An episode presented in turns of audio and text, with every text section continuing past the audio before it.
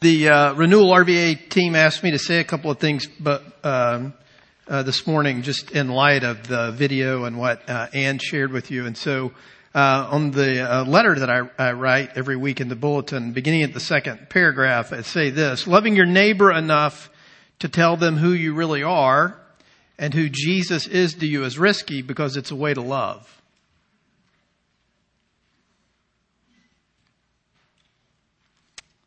And the weird thing about love is, is that love always demands a response and you and I cannot control the response of others when we love them. Now, you know, that, that, I, that's not, that, that bugs me because I think, you know, if I love you, then you ought to do what I want you to do. Sound familiar?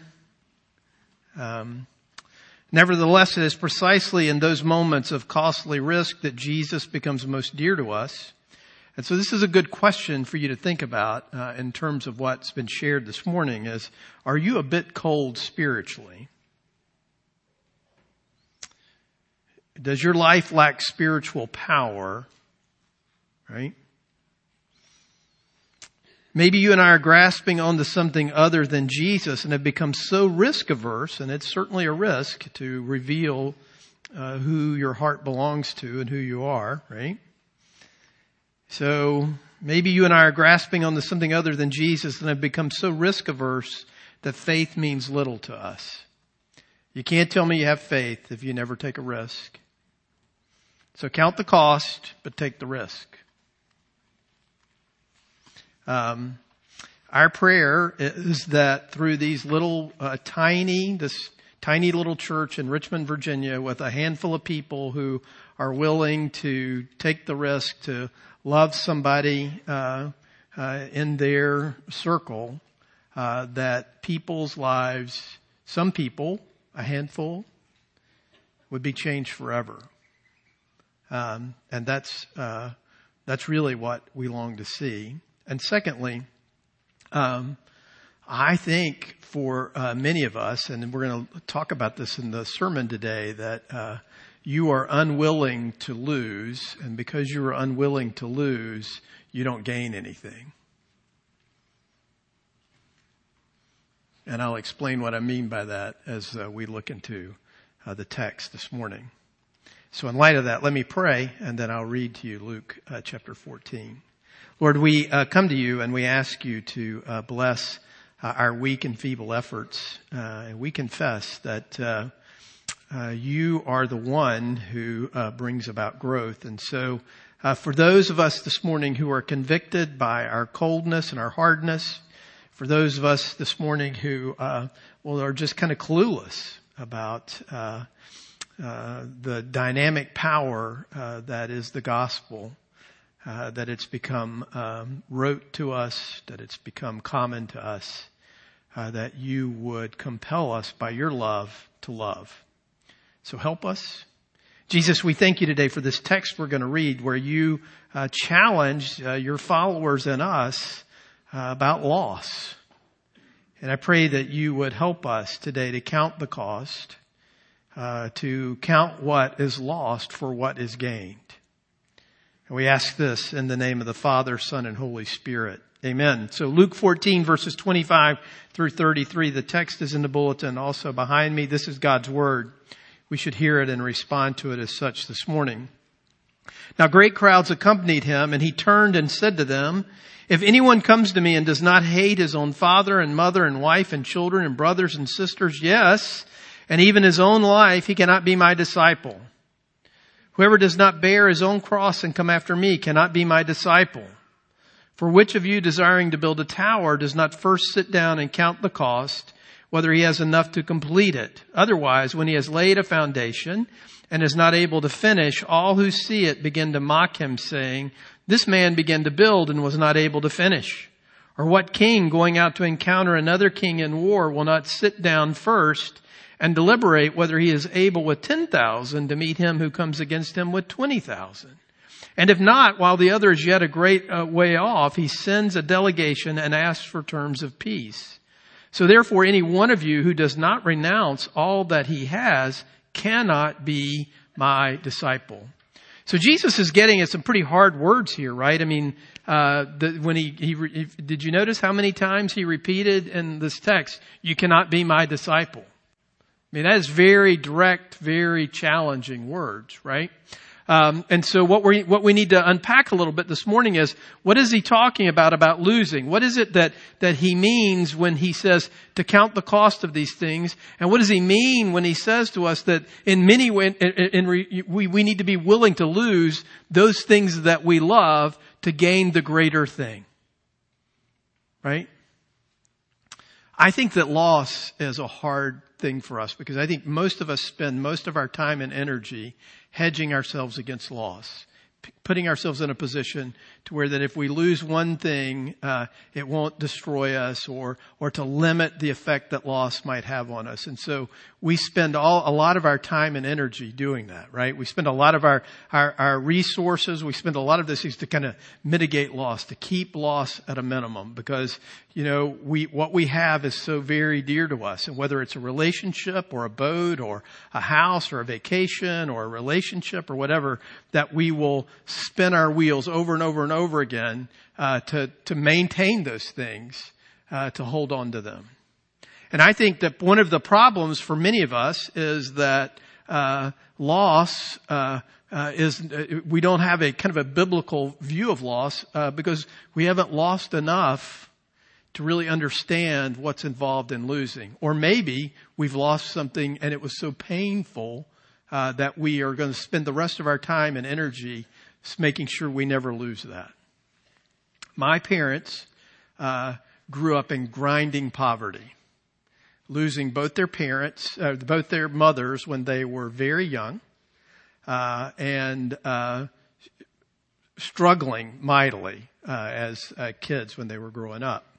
Uh, and they continued to be very aware of loss throughout their adult lives. And so when we were, uh, after they died and we were cleaning out, uh, uh the house, uh, Marty came to me one day and said, you know, this is a little weird, so bear with me. Um, she said, you know, uh, your mother's underwear, which you never want to hear those words together,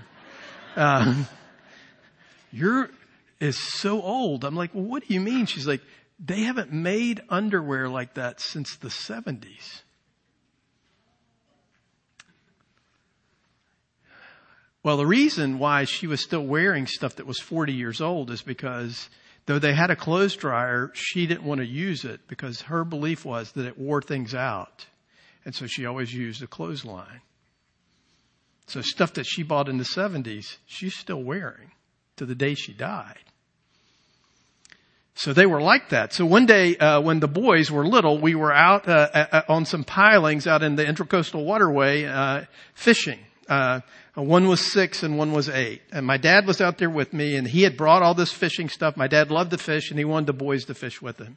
And so we're standing out there. I am with my younger son and my dad's with my older son on another piling. We're about 10 feet apart and it's a beautiful day. And, uh, my older son snags a fish and he's reeling it in. And about the same time, my younger son snags a fish and he's reeling it in. So I am helping my son with his fish. My dad is helping my other son with his fish. As my younger son is reeling his fish in, it comes up out of the water and it's there on the end of the rod and it's flapping around and it smacks him in the face. And he just throws the rod in the water. So I'm like, oh, I gotta buy dad a you know, $25 fishing rod. So I turn my back over here to, you know, because that's what you do when your kid does something really terrible. You just turn away so you don't have to see it. And I'm helping my older son and I hear a splash. And I turn around, my dad's not there. He dove in the water. And 10 seconds later, he comes up out of the water with a fishing pole, fish still on the hook. Now he was 70 years old when he did that. And so I'm like, well, I guess he didn't want to lose that fishing pole, huh? I mean, that, you know, it's just a $20 kid's fishing pole. What really give, you know, and it made such an impact on the boys. They were like, wow, do you see Papa? Yikes. You know, that's scary that he just you know, what if that water was only two feet deep? What if, you know, what if there was a shark in there? What if whatever was in there, right? Didn't care. He went and got the fishing pole. I, I think that's a, a, a pretty good picture to us of those things that we hold dear. And I want you to know this morning that I love my life. It's dear to me. I love it. Uh, I, I love so much about uh, this life, as I'm sure you do too. And it's true of us, particularly those of us who live a, per, a, particularly comfortable lifestyle, that we spend a lot of time making sure that we don't lose things. But I'm here to tell you, I want you to understand this. You and I will lose everything.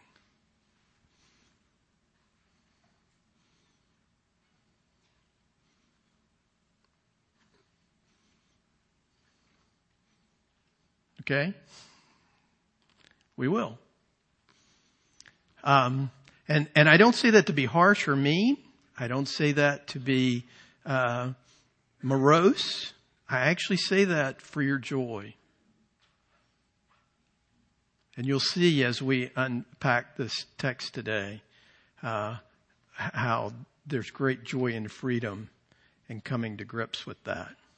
So let's look, let's look at the text. AJ, go ahead and put, put my notes up there. So the first thing to note about this is, is something that really doesn't make a lot of sense, right? Now great crowds accompanied him and he turned and said to them, if anyone comes to me and does not hate his own father and mother and wife and children and brothers and sisters, yes, and even his own life, he cannot be my disciple. So what preacher, what pastor, what rabbi purposefully goes about to get a big crowd, right? And he turns to them and says something so discouraging right? He's got a big crowd. Great crowds are following and Jesus turns and looks at them and says, Hey, if you don't hate your parents or your kids or your spouse or your own life or all your stuff, if you're not ready to lose all of that, if you don't care about, you know, if you, if you, if you care about those things, the truth is you cannot be my disciple.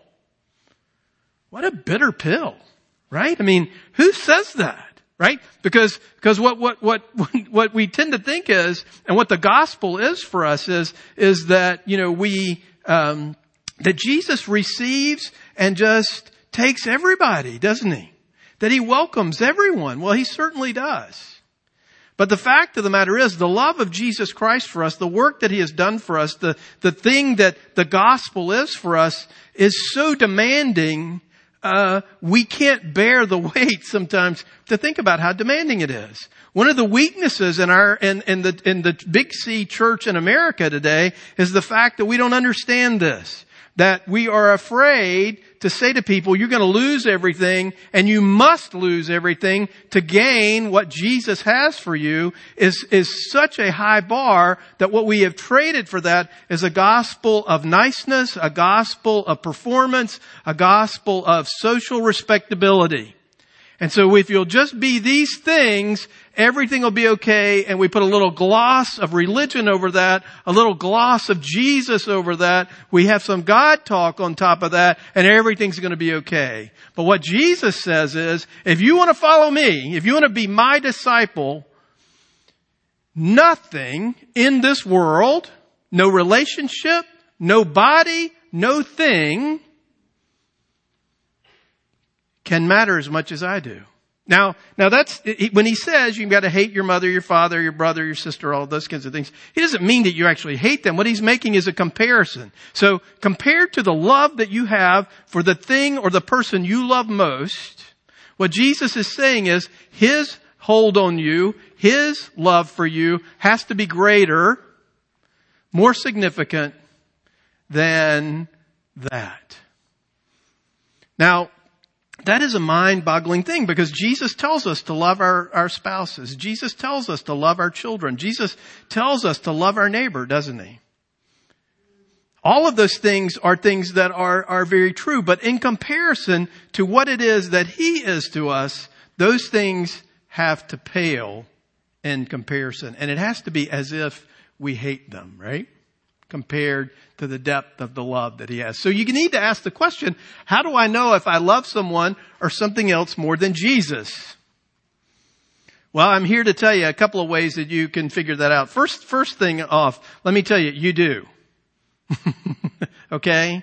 There's, there, trust me, there are things in your life that at some point or time or another, you have loved them more than you love Jesus. Your reputation, your children's reputation, your, your, your money, your health, your uh, able-bodied self, uh, uh, maybe you know, you know a, a, person, a relationship, something like that. All, all of those things, and Jesus knows that about you. He understands it. That's why he says this to these people who are following after him, right? So, so the fact is, let's just go ahead and clear the air with that. That's true of you. You do that, right? I do that. But secondly, then, how can I tell and how can I get at the, the, the reality that I might love something more than him? How, how do I know that? Well, one thing certainly for sure about that is, is to think about what you would do if you lost it. That doesn't mean you can't grieve a loss. You should grieve a loss. But, but what does it mean to be that if you lost something, you couldn't go on? Or if you lost something, you know, life would be impossible for you, right? And maybe, maybe one of the, the, the things that you could say about whether you, uh, um, love something else too much is how much time and energy do you spend on protecting yourself? Right? So the fact of the matter is, this is the problem of the human heart. This is why, for for many of us, uh, spiritual our spiritual lives are so cold and so deadly, is because these other things matter more to us than, than who Jesus is or what He has done. Right? And that's, that's a tough place to be. And, and when, when Jesus is so harsh and so direct, you cannot be my disciple, that is, as, those are profound words, aren't they? So Jesus says then, you know, that you have to take up this cross, right? Uh, whoever does not bear his own cross and come after me cannot be my disciple. So we hear those words and we, we think of the cross as a very pleasant, uh, and a very positive image, right? I, I, we might have even used the cross, a picture of the cross in the uh, the video, right? Because that's uh, for us, that's something in in which we find a lot of beauty. But to this audience, what Jesus is saying is, no, no, what you need to take up is shameful rejection, mocking, death. The death that's reserved for the worst the exposure that's that's due uh, to those enemies and those people that are less than people, the ones who hang naked on a cross in front of a crowd to be mocked and scorned and made a public spectacle, right? And so what Jesus is saying here is something that's really kind of uh, startling, right? That, that this might be what he might call you to do. This might be what he might call you to be. This, this might be the thing that, uh, he, uh, says to you that I came to you, I lived your life, I died your death, I've done this work on your behalf, and, and now as he does that, this is what life is going to look like, right? No wonder, no wonder, you know, that the, the, the, the, crowd can't believe this. The disciples can't believe it. It just seems so crazily radical, right? But the fact is, Jesus' words to you and I and to that crowd is the most loving thing he can say.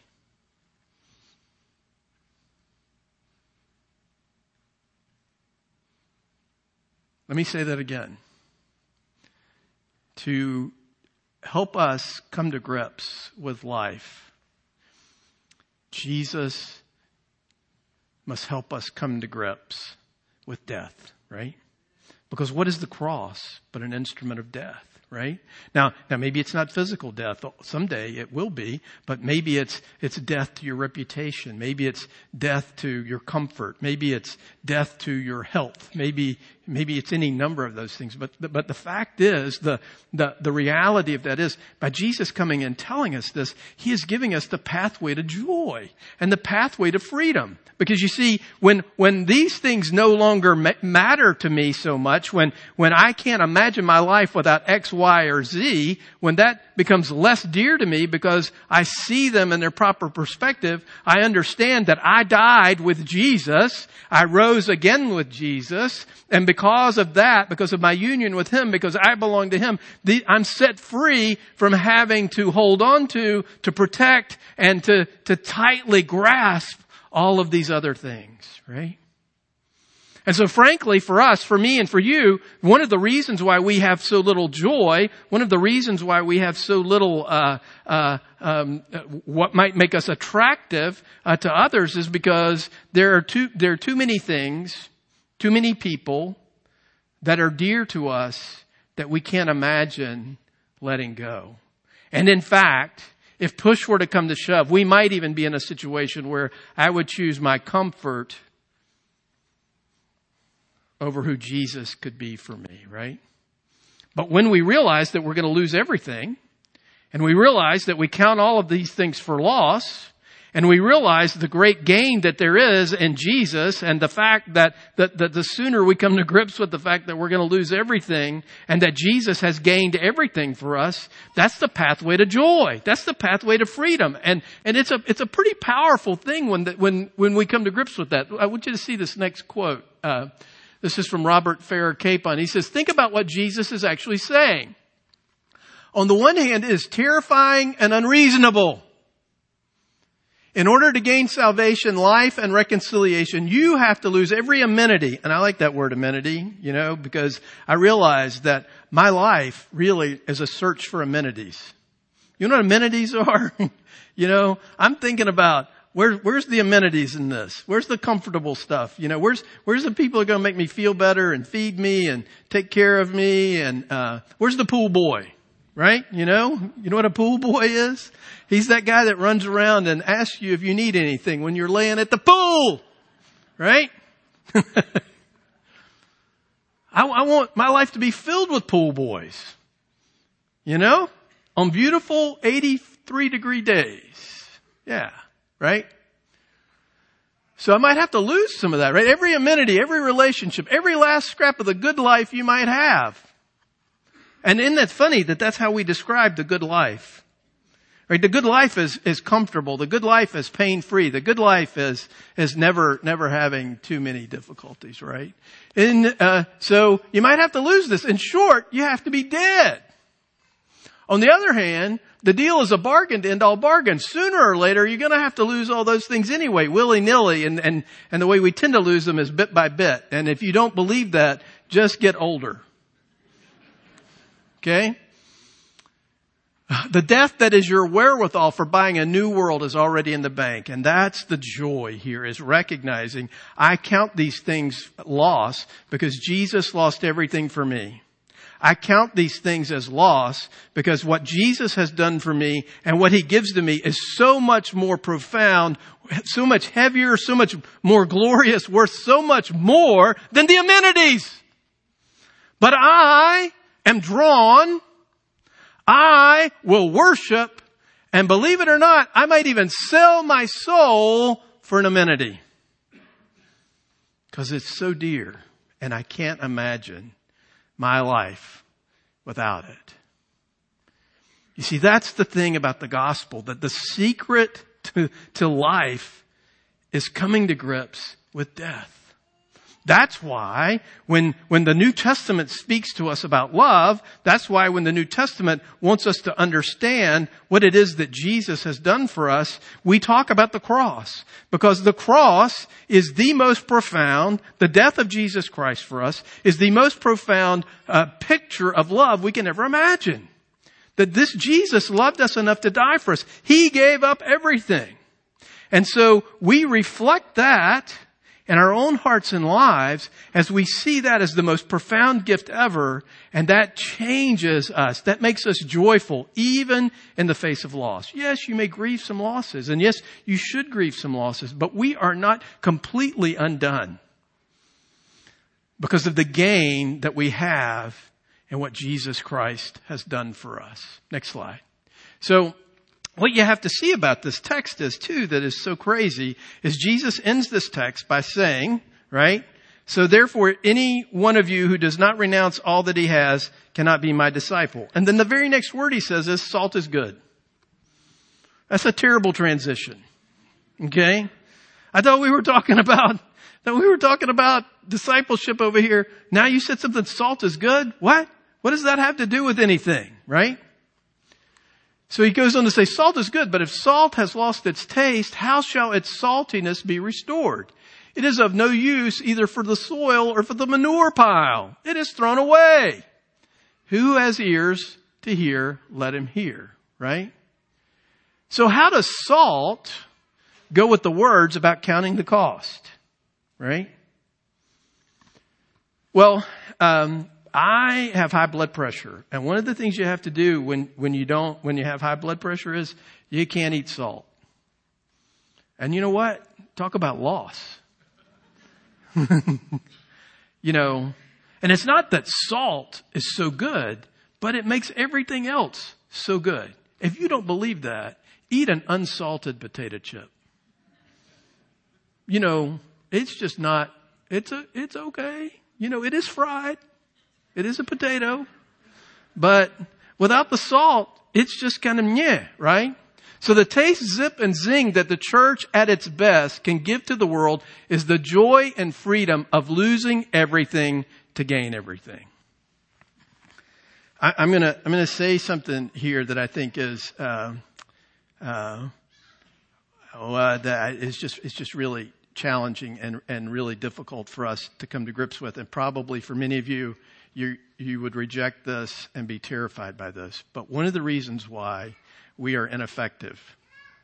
And one of the reasons why uh, the church uh, has lost its impact in this culture is our unwillingness to suffer martyrdom. Now, I, you know, what a terrible word. What an awful thing to think about. But the New Testament church was powerful and dynamic and they were joyfully attractive to the world around them for a whole lot of reasons. But one of the reasons why they were joyfully attractive to the world around them was they were willing to lose everything.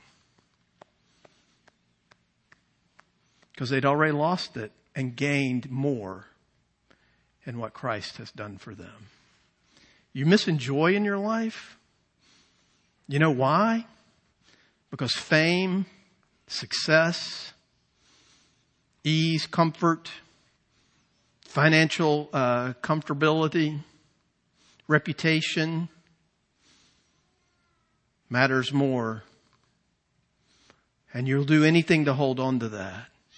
And so until, until you die to that, until that dies to you, there will always be a threat to our joy.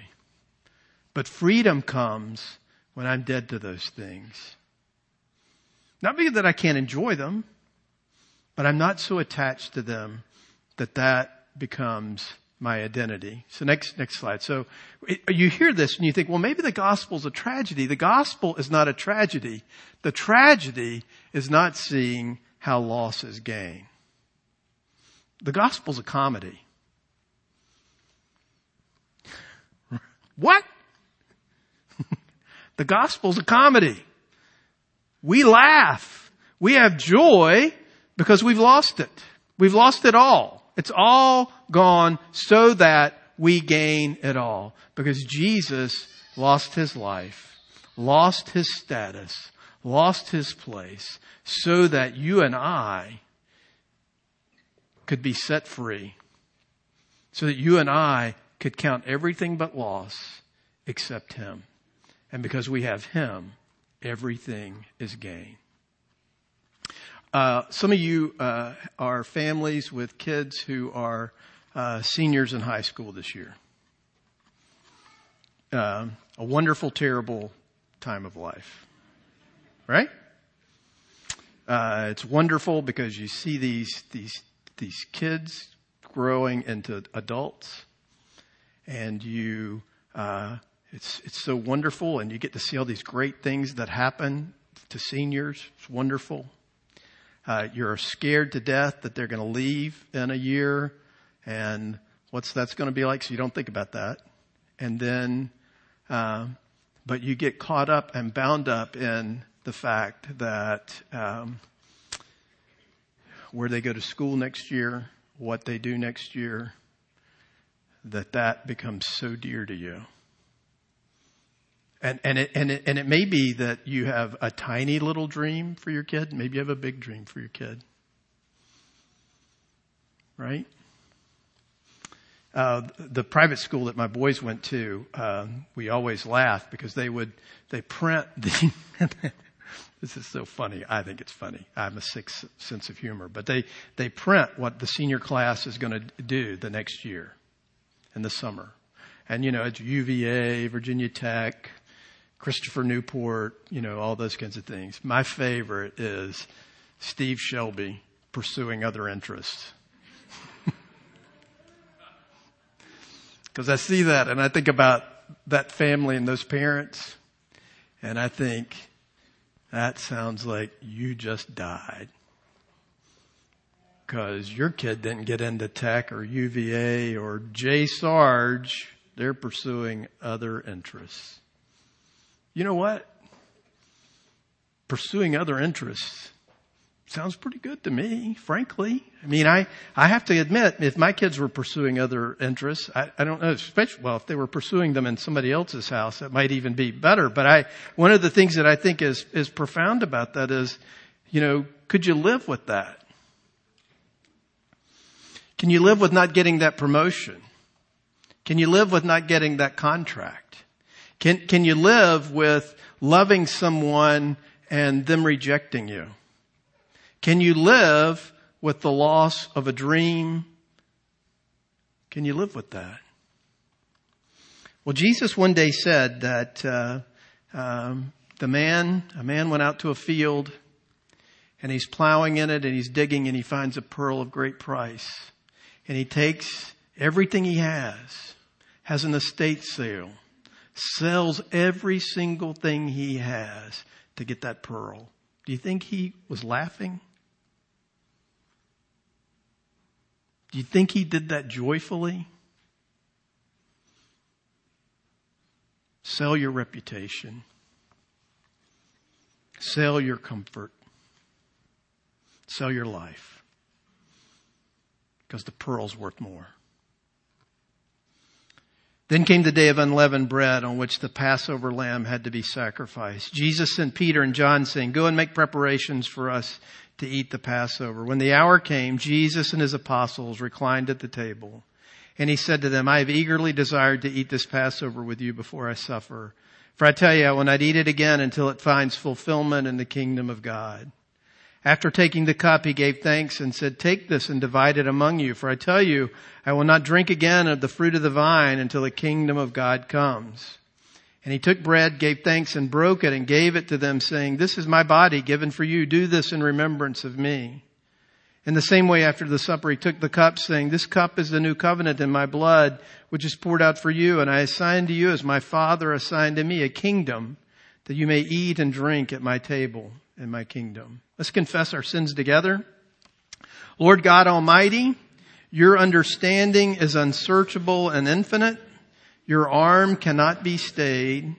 Holy is your wisdom, power, mercy, ways, works.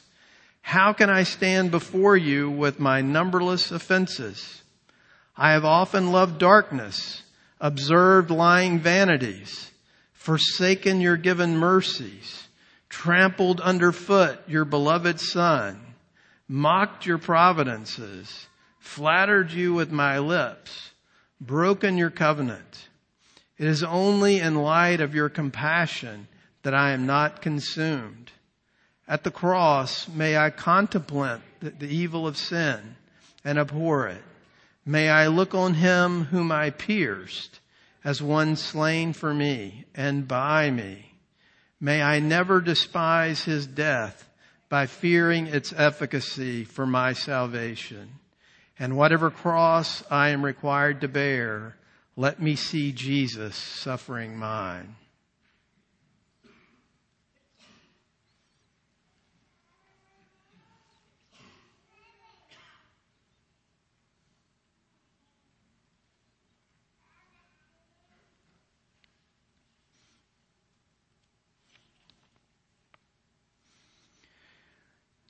Believer, hear these words of encouragement. When Christ had offered for all time a single sacrifice for sins, he sat down at the right hand of God. For by a single offering, he has perfected for all time those who are being sanctified. The scriptures tell us on the night in which he was betrayed, the Lord Jesus took bread and he broke it just as I do now, ministering in his name, and he gave it to his disciples. Paul writes, for as often as you eat this bread and drink this cup, you proclaim the Lord's death until he comes. Uh, why would we proclaim the Lord's death? Well, certainly because it means full atonement for our sins. All your believer, all your sins have been washed away. That's certainly true. But it's also to strengthen us for the ongoing life of death that following Jesus is. We understand that Jesus Christ died for us, lost it all, so that uh, we in him would gain it all. And so we remember the Lord's death until he comes. We remember the Lord's death until he comes. Because by remembering his death, I am sobered up to the joyful reality of what life really is, what death really is, and what hope really is. And this is a way that God gives to us to hold in our hands, to taste with our mouths the reality of his death for us. Our death is coming. Our death is ongoing, but one day we gain it all because Jesus did that for us. If that's your hope, even if it's dim sometimes, even if it's hard for you sometimes to lay hold of that, even if you have to repent every day of loving other things or other people more than Jesus, but your hope is that Jesus Christ, by dying for you, has gained it all for you and that you cry out to him to help you to die to all of these things that you want to live to. You proclaim that to a body of believers somewhere. He says today, taste and see the goodness of the Lord. Jesus has set you free. Live in that freedom. It is for freedom that Christ has set you free. Live in the freedom of knowing loss. That's the comedy that's the joy. That's the laughter that Jesus gives to us today. So, uh, as the elders and deacons come down front uh, this morning to assist me, let me remind you that the um, outer ring is wine, the inner rings are grape juice, and all the bread is gluten free.